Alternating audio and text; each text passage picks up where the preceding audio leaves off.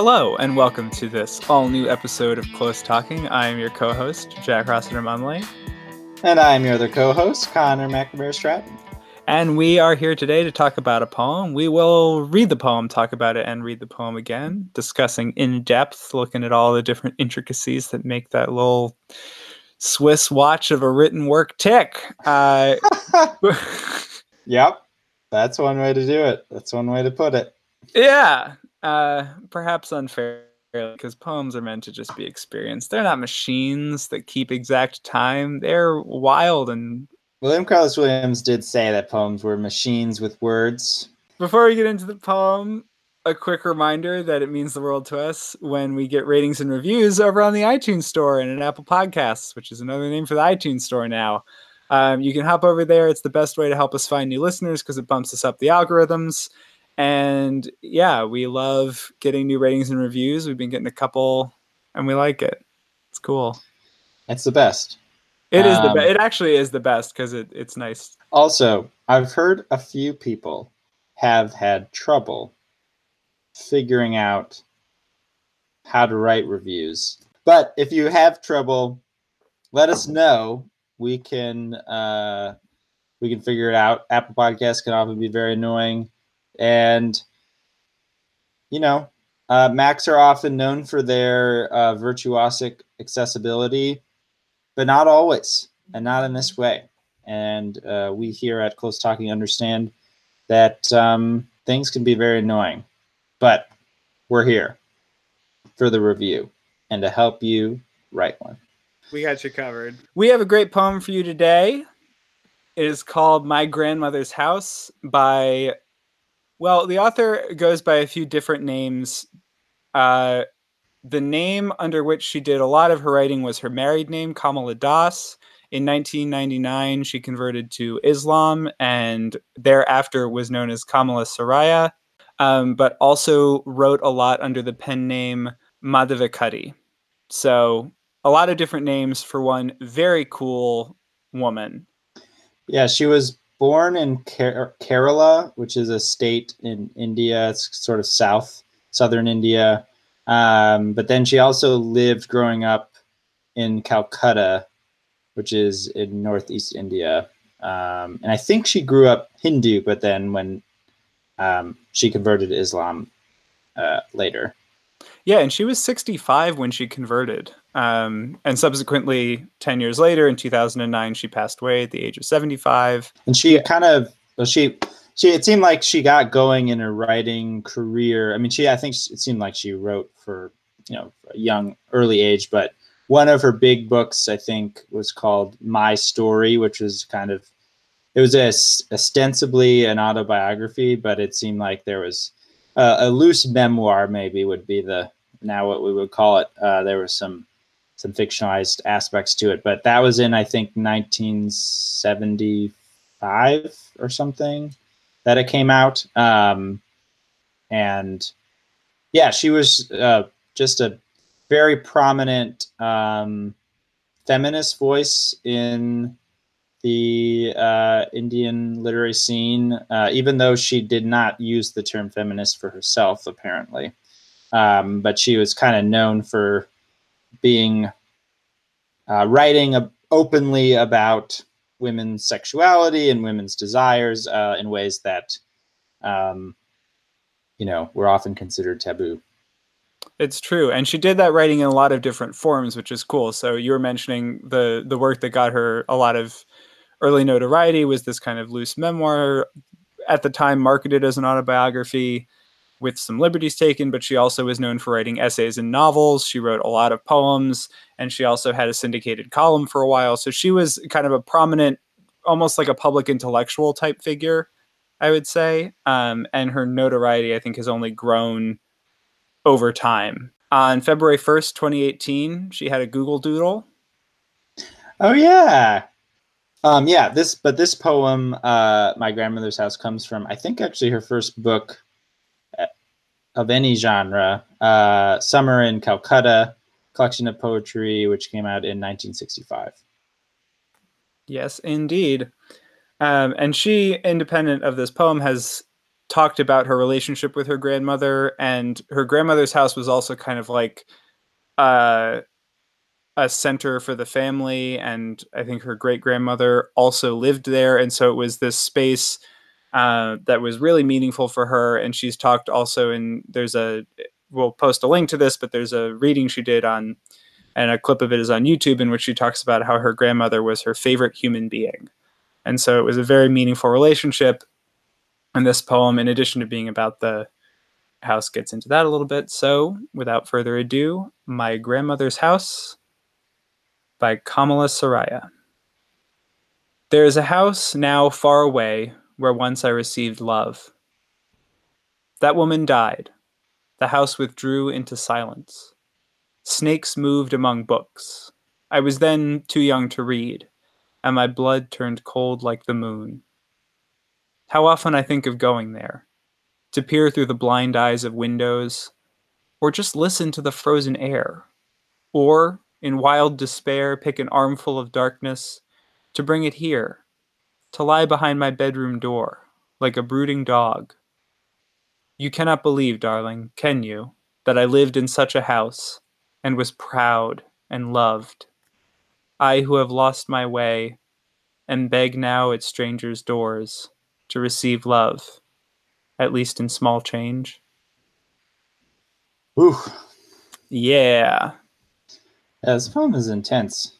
It is very intense. Uh, I think a little deceptively intense. Yeah, because it's not right. like it hits you over the head with any big gruesome images or any real violence of any sort. Yeah, I think that's really right. It kind of just it's one that I found myself like reading and then thinking about later after reading it and it kind of sticks there's something peculiar about the structure of the poem that like is kind of haunting in a way, perhaps. Um, but yeah, uh, we often do a little summary of the poem, um, a little play by play. But in this poem, My Grandmother's House, the speaker is talking about uh, the house where grandmother lived and is kind of like explaining the history. Uh, the woman died, and then sort of when the grandmother died, things sort of went south, went sour, got dark. Um, and then the speaker's kind of thinking about how often I think of going there, just sort of imagining returning to the home. Um, and this home was very important. It's where she received love. Um, and then at the end, the speaker sort of addresses a you that um, had not before appeared in the poem and is like, you know, um, I bet you can't believe that once I had love and was proud and you know that um because now basically I'm a beggar and I go to strangers' houses and I ask for love. Uh, and, and then she says, at least um, in small change. So it's like getting, you know, coins uh, as as a proxy for love or something. Um, that's kind of at least most of the the plot that I sort of read into it. Agreed. And the overhang of all of it is this sense of memory and remembrance that is not in, you know, it's not really in the narrative, but as another aspect of sort of the overlay of the poem, I feel like that is there at all times. You kind of feel that running through everything that's happening is this sense of what was. Yeah. Yeah, I think that's a really good point. Um, yeah, I'm curious. Uh, I'm curious what sort of draw you drew you to the poem initially, like, um, because it, it there's, yeah, there's just so many different things that struck me when I was reading it, and I'm I'm curious, like, what the initial or the immediate kind of like, oh, this is one we gotta this is one I gotta look into. There were two things. One is the title and the idea of the use of the house in poems and songs. And I've I've become increasingly curious about that as like I guess you would say as a device, but I almost it's like a combination of a device and a subject often when it is used and i find that really interesting and i'm curious about it because so many sort of capital t things that are deployed in poems or songs are like kind of known discussed so i think you know it's not a comparison i'm trying to draw but we talk about the capital b body the body which gets a lot of interrogation and conversation around it but I think the and I've been realizing as I was reading this poem, I started thinking about the idea of the capital H house and how that operates. Because often what we think about when we talk about something like that is the idea of like house versus home, not a house or the house as a discrete subject, but what makes a home and why is a home different from a house and what do you imbue the space with to make this house a home um, but i am interested in the idea of the house and how that operates here. And I was thinking of, of a lot of different house and home related works, um, a couple of which we've discussed, which are, you know, Abandoned Farmhouse by Ted Kooser, Homeless Heart by John Ashbery, which is home, not house, but the way that he discusses physical structure and that is kind of similar to what I am thinking about going on here. There's also Robert Louis Stevenson's My House, I Say, where he says it's his house, but then he talks about all these living things that also feel a sense of ownership over it. Uh, and then a couple of songs that came to mind. Loath to mention. Who might they be by, Jack? Hey, guess what? Not who you expect, except one of them is who you expect.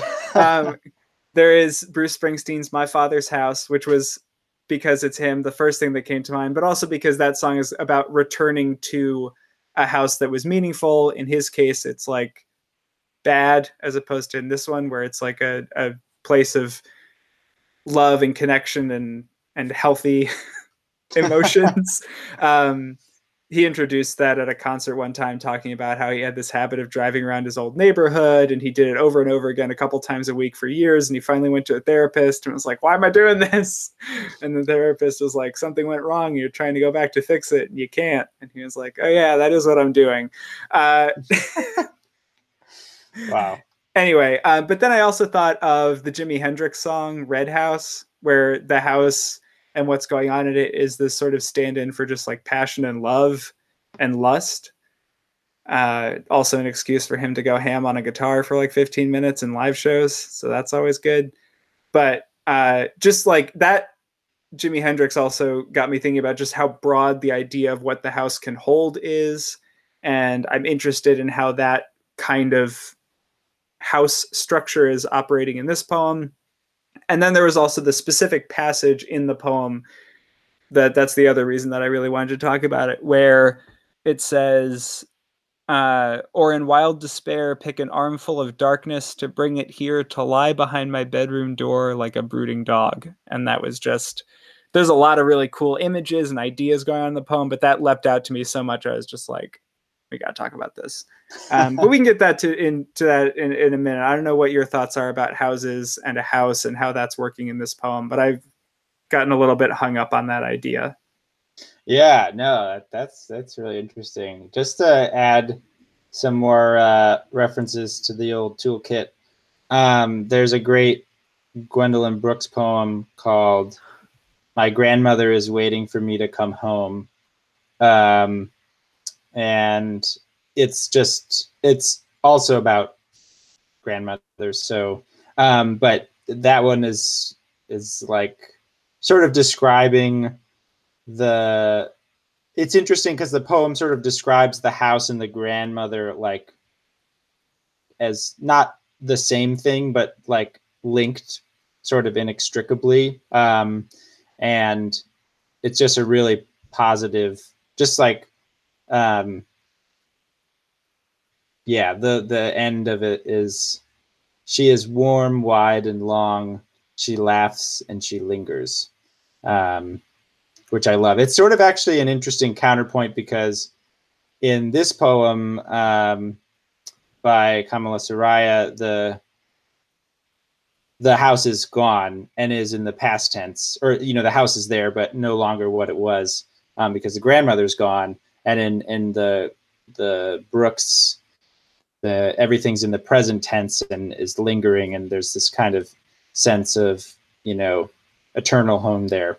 Um, it also reminds me of this is like quite different, but there's like a subgenre of novel um, called like the big big house novels, uh, which is like mostly Irish literature, um, uh, which is kind of like 18th century, 19th century, um, where there's like a big house in Ireland where there's a kind of often a decaying like aristocracy and they're surrounded by um, peasants and stuff and and but the the novels often you know revolve around this huge house and everything that goes on there um, and the house sort of stands in as like a metaphor for whatever um, there's a elizabeth bowen uh, is a great irish novelist from around that time and she has one called it's the last september um,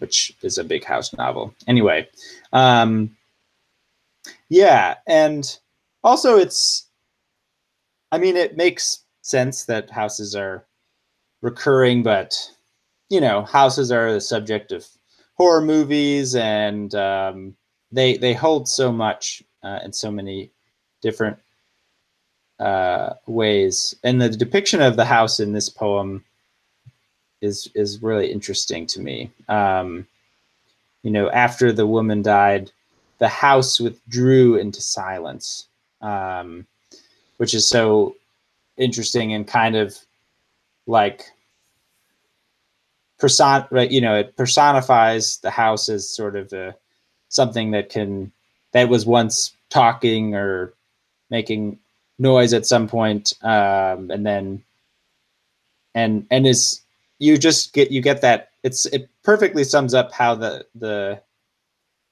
it's like the grandmother gave life to the house but the house is like the important site of love i guess. Um, they're like related to each other but but different in important ways. Um, and yeah then i mean it's so interesting just the house withdrew into silence snakes moved among books. I was then too young to read, and my blood turned cold like the moon. So bizarre. Um, it's such a fast turn because it yeah. goes from something that, as you were saying, like, okay, the house recedes, the love is not there anymore. That's kind of a standard yeah idea or image. It also ties into like, if you're talking about house versus home and how do you make a house a home, it becomes a home, but it's not about the time that the grandmother was there when it was her place. It's my grandmother's house, the physical structure. And all of a sudden that structure just becomes filled with these like creepy images and the speaker suddenly is like frozen in space like the moon. It's like it gets so dark and creepy so fast. Yeah, and it's interesting that um, the snakes uh, moved among books, but she was then she was too young to read. Um, so it's like the books.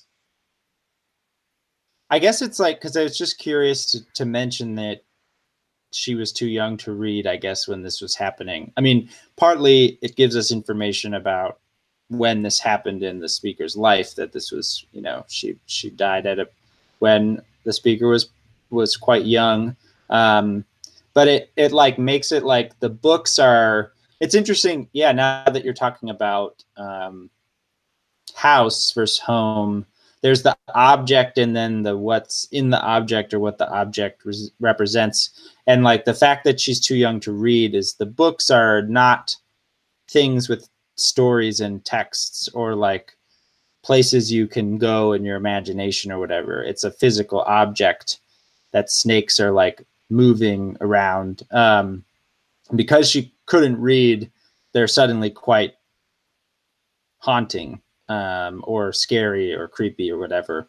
Um, and then I, I was, I mean, I didn't know how much to read into this, but when her blood turns cold, I just was thinking about snakes being cold blooded uh, animals. And she, I don't know if that's a direct, she's not saying she's becoming a snake, but there's a, there's a, she's on she underwent a kind of chilling metamorphosis when the grandmother passed away that that was like she was like shocked into by what the house suddenly became, you know. Um, and I think that's an intentional connection that's being made between her and the snake. Because if you think about it, after that emotional shock, you sort of build a little bit of emotional armor to the world, the way that perhaps a scaled snake has a harder exterior.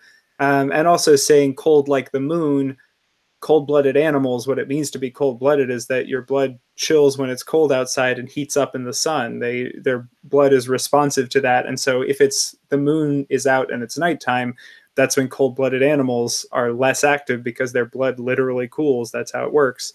Um, and so I think there is a lot going on there that connects her with the snake. Yeah, yeah, that makes a lot of sense.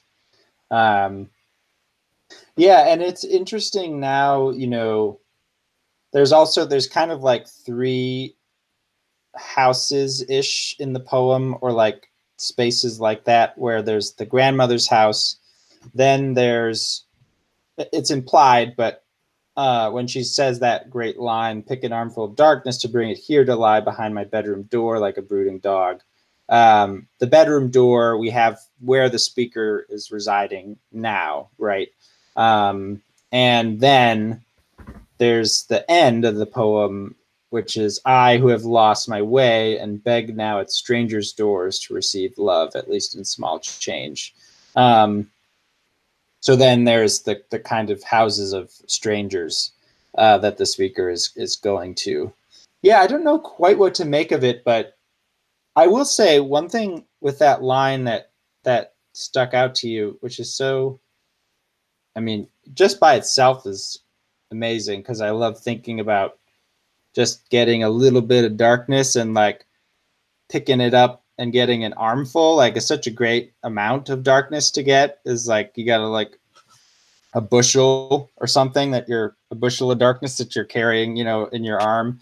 Uh, and then transporting that into where she lives now where it's just going to be like a brooding dog which is also a great it's like so many figurative leaps um, but it's weird because it's like the darkness is coming from the old house and um, that she's doing it in wild despair, but it's still like she wants the darkness with her.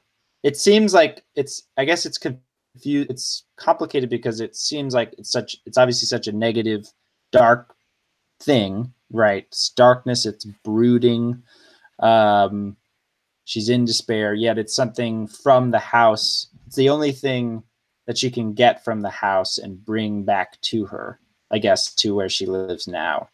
Um, but I wasn't sure what to make of that exactly.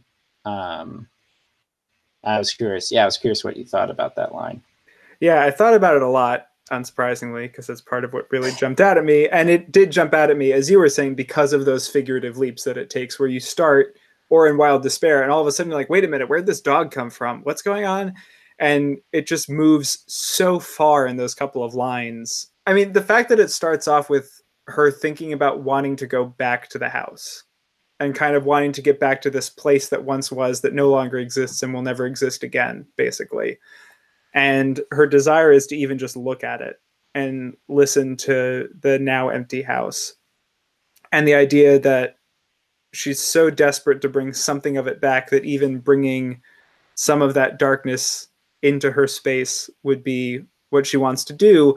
But the fact that it ends like a brooding dog is just so such a nice way of articulating what i think the emotional truth is there which is that sure you could bring even like the nebulous sense of what that house once was into your present space but it would be more a reminder of the fact that that's gone now than that it was. And it is that sense of like you're bringing the darkness you're bringing the absence that was created in the aftermath more than you're bringing whatever was once there and cannot be reclaimed. And that's why it's a brooding dog or why it's like a brooding dog because it's not a comfort it's not you know a loving dog or a happy dog or any other kind of perfectly reasonable canine companion that you might have in your space, making you feel good on a day to day basis with their unconditional love. Oh, wow. It's a brooding dog that sits there and is kind of like not a menacing force, but it is this, you know, for lack of a better term, just dark presence kind of there. And it's like, it's not, it's not what you think it will be. It's not what you thought it once was. And it's this, because that, that is sort of the end point of the middle part of the poem before the transition towards the end where the you is addressed. It's kind of putting a button on the idea that like, this house and what was once in it is definitively gone. Yeah. Yeah, that, that makes a lot of sense. Um, yeah, it's like a kind of feel like we've used this term a lot, but it's a present absence kind of thing where it's um, it's more of a ghost or a haunting, um, not like a nice keepsake kind of thing. No, because it's immediately followed by "You cannot believe, darling, can you, that I lived in such a house and was proud and loved." That such a house is almost referencing the power of the absence more so than the house itself. It's saying you can't believe I lived in a place that was so incredible that the fact it was gone was so big. Yeah, that's really interesting. Yeah, which it kind of starts getting at because yeah, that's that last part of the poem there's a lot of questions that I have. Um, but it's structured so I guess like the thing that sticks out to me is the structure of the poem is so interesting because it's like we don't know by the end of the poem we know that the speaker is in a kind of at the very least emotionally impoverished place. Um, seems also somehow like literally impoverished um, and is you know begging for coins and you know is in a is in a bad place but we don't have any sense of the speaker's present condition is entirely delayed until the end of the poem and so we're kind of we start with this memory that takes up most of the poem. Yeah, for some reason th- that interests me because I could see a version of the poem where you sort of begin with the speaker's present and then they kind of slowly remember the house that they once had or something. Um, and to kind of front load the house. I don't know. I, I guess I don't really know what to say about it except that I was intrigued by the way that the information was laid out uh, to the reader. Um, and then also, I think most glaringly, the fact that there's no you at all until, you know, the last quarter of the poem, basically. Um, and it's like, who is the you? Is that a, like a um, a kid of the speakers or, or a loved one, um, like a a spouse or something. Then you kind of when you put the you into it, it's like the stakes of the previous part of the poem suddenly feel much different and more intense where like it's not just the speaker by themselves sort of remembering the house that was wonderful, the grandmother that was wonderful, and how things changed. It's like I could just, and then this is total reading into nothing, but I just imagine the person being like, man, this person that I love, who loves me, pities me or feels like I'm uh, like hollow or like I'm in this such pit, sad state. And it wasn't always like this and I need to account for that, I guess, to this person, which even makes it just more sad, I guess, um, because there's no hope. like, there's it's just so it, it's the the loss of the grandmother is so total and like um the fact that the most the speaker can do is just explain how she got to this sort of horrible condition that she's in now. Again, it, it's I it's like one of those things where I read it the first time, I was like, okay. Then the more I thought about it, I was like, oh geez, this is like pretty brutal. Anyway, I was curious what you thought about the U and and what you thought about just the way the poem's order was. I don't know.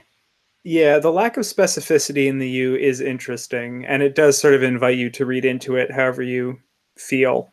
Um, my own take on it, it felt to me like it was a female child. And I think the reason I went there is because the poem opens and ends with like, where and how do you receive love? And so it, it just opens up with, there is a house now far away where once I received love. And it ends with, I who have lost my way and beg now at strangers' doors to receive love, at least in small change. And it felt to me like this house that was the grandmother's house was this center of strong, empowering female love. And by the end, I don't know if there's necessarily literal impoverishment, even though there's the small change reference made and begging at strangers' doors. That felt to me more like there was once this place in my life where the women in my family were strong and centered, and I was, you know, brought up feeling that and then at the end it's almost like that house is gone now. They have died. I've moved out into the world. And the world is a place where i have to constantly seek from strangers one modicum of the love that i once received without thought in that place. And it felt to me like you cannot believe darling can you that i lived in such a house and was proud and loved? Is sort of like you see me fighting out here in this world. You experience this world out here. It must be hard for you to believe that there was a place in my life where none of that mattered, none of that existed, none of that could touch me. Um, that was kind of where I went with it. Mm, I like that. That makes a lot of sense. Um, and yeah, and the fact that there's a kind of like decentering or like a lack of being grounded that happens where suddenly now the love to receive is like dispersed among potentially anybody but also like nobody really. And so it's this kind of knocking on every door to to find something. Um yeah i think that makes a lot of sense. Um the word receive too is like such an interesting to receive love. Um, I mean, it's not like a crazy word to use. It's like not like strange on the face of it, but it just could have been like where I had love or where there was love like around me. Um, but it's such a it's such a uh, one person giving it to another person and that person getting it and receiving it. Yeah, that then they don't have. I mean, it's it's it's interesting, like not transactional, but love is um, not like a force that you're around. It's like a thing that can be given to you, I guess. And it's like in the absence of a person to do that, then there's no love, I guess. I don't know. Well, and there also has to be an active choice on the other part, on the part of the other person. It doesn't just happen. Yeah. They have to give it for you to receive it. Because at the beginning, the poem could just as easily open, There is a house now far away where once I was loved. Right. But it's not where once I received love. These were people who, you know, gave it to me. It was an action. They did things that showed me I was loved. Whereas now I have to go out and seek it and work to have it given to me. Whereas they were just doing it. Right. Right. And love is like a noun that yes. is like a thing and it's not it's not a verb. I mean, she says it at one point and loved, proud and loved, but in those two instances of receiving love, it's not um there's an object of love that she does or doesn't have rather than rather than love being something done to you kind of thing. Um yeah, that's interesting and those two come at the beginning and the end of the poem as well. I also, in reading through it, maybe this happened to you too, Um, I got a little bit of Mad Men vibes, some echoes of Don Draper's famous carousel pitch, where he talks about we travel round, and round. Back home again.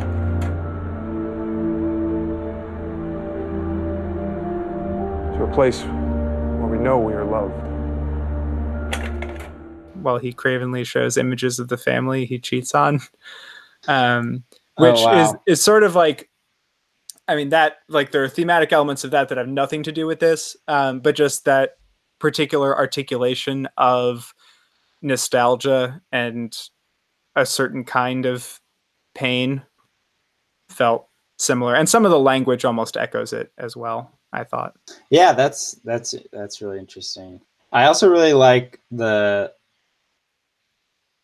like well, similar to the darkness, the brooding dog darkness that sort of comes in the end. There's like three things to do at the old house. It's like peer through the blind eyes of windows, listen to the frozen air, or take an armful of darkness. Yeah, and and the the first two things are like they're such non they're limited actions in that the windows are blind right um and you're so you're looking through things that can't see um and also i mean it seems implied that there's you could look through the windows but there's nothing there beyond that anymore because the house is not what it was um but then listening to the frozen air it's like okay, that's not going to be that noisy because it's frozen, I guess. Um, so, yeah, I don't know. There's just there's the things that she thinks to do. Even those are sort of doomed to failure, which I thought was interesting. It is interesting. And it gets back to that. I mean, there's just no way back to whatever was special there that the house contained. The house still exists as this almost like twisted monument to what once was. Because this the you know, the blind eyes of windows, eyes are the windows to the soul, windows are the eyes of the house or whatever. Yeah. Um, but like, you know, they used to be brightly lit eyes that had all of the life within, and now they're blind eyes. It just at every turn the house is cut off from what it once was, though the fact of its continued existence is also being forefronted. Because Yeah. it's her like walking up to and putting her hands on and looking through the physical structure into the inside of the house now that is just yeah we're led to believe at least is probably barren. No one new has moved in. It's just this you know hulking structure. Even if it isn't physically large it feels hulking because it just is built up to be so meaningful. Yeah, well, I guess there's an interesting way to read it, which maybe is not the way to read a poem, but um, my wife is in uh, Sarita. She's in social work, so she's learning a lot about uh, psychology and also family systems and stuff. And one thing that um, she's learning a lot about, which I have since learned by proxy, um, or at least a little bit of, is like the way you know i mean the the the crude story is just the way that childhood things um you know are deeply impactful on adults uh their their lives as adults but in specific ways trauma and childhood trauma uh and you know there's this thing called ACEs or adverse child experiences and it's kind of this uh study that there's you know so many things that can happen in childhood you know neglectful parents experiencing homelessness blah blah blah. And you know if you catalog those things um, you it's like very closely correlated to a whole host of issues in adulthood some of which maybe you would expect that they're more like mental health like depression or something like that but are even also like diabetes or um, you know things that you wouldn't necessarily associate like a physical condition with um, like a sort of social situation that happened to you as a kid. Um, and also there's like sort of attachment trauma uh, is like a, a concept where people who have had parents who were either neglectful or abusive or in some kind of way um, because the parent is like the first way a child knows how to form relationships that the way that that relationship is as a kid is like deeply impactful of all future relationships and how the the person will um like approach them i guess. Um and like there's a there's just like it's interesting this poem seems to embody this kind of attachment trauma one way you could read it where the speaker had this really wonderful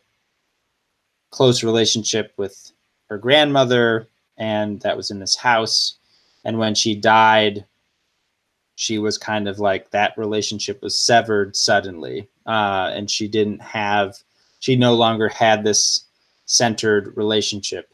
And as a consequence she's looking for love at strangers doors. Like there's this kind of like um she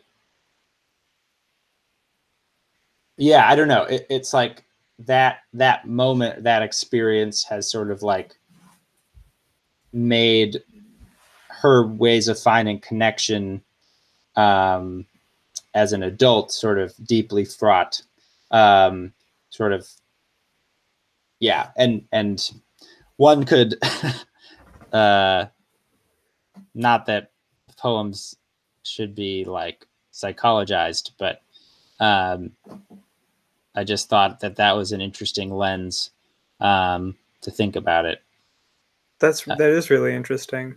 And that also the the house is also important because it's it's like it's the the place it's the place that holds those formative relationships i guess. Um and to kind of not have that anymore um just like unmoors you or you know even though she's at a place like she has a bedroom door you know a, a new house in adulthood it's like can't be a home in this because of like the way that this grandmother's house had been like you know irrevocably sort of ruined by the death of the grandmother i guess.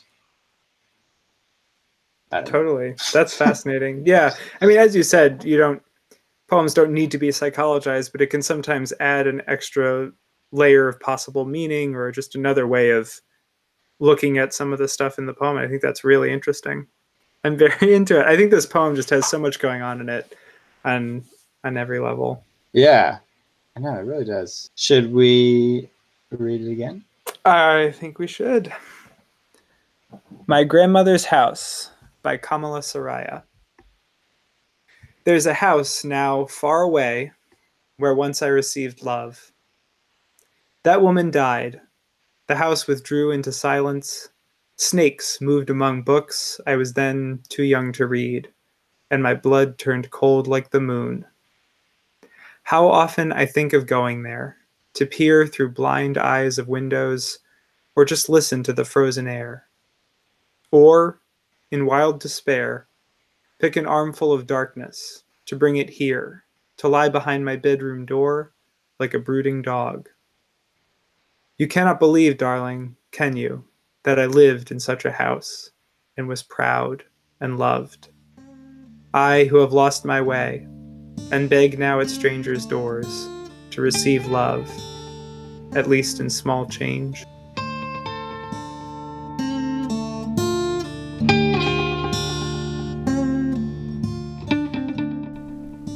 Hey everybody, this is Jack again. Thank you so much for listening. This is the part of the show where we tell you all the different ways you can get in touch with us because we love to hear from you. If you have ideas for future episodes, comments on this or any of our past episodes, different readings of poems than the ones that we offered, we want to hear it. Uh, the fastest and easiest way to get in touch with us is on Twitter. The show is at Close Talking. I am at Jack Rossiter Munn, and Connor is at Hot Sauce Boxed. You can also get in touch with us via email if you have lengthier thoughts. Our email address is closetalkingpoetry at gmail.com. We are also on Facebook at facebook.com slash close talking. And of course, the very best way to stay up to date on the latest close talking happenings is to subscribe to the podcast on Apple Podcasts or wherever you like to get your podcasts. Uh, we're also available in addition to iTunes on Stitcher and SoundCloud. Thanks so much for listening, and we'll see you again next time.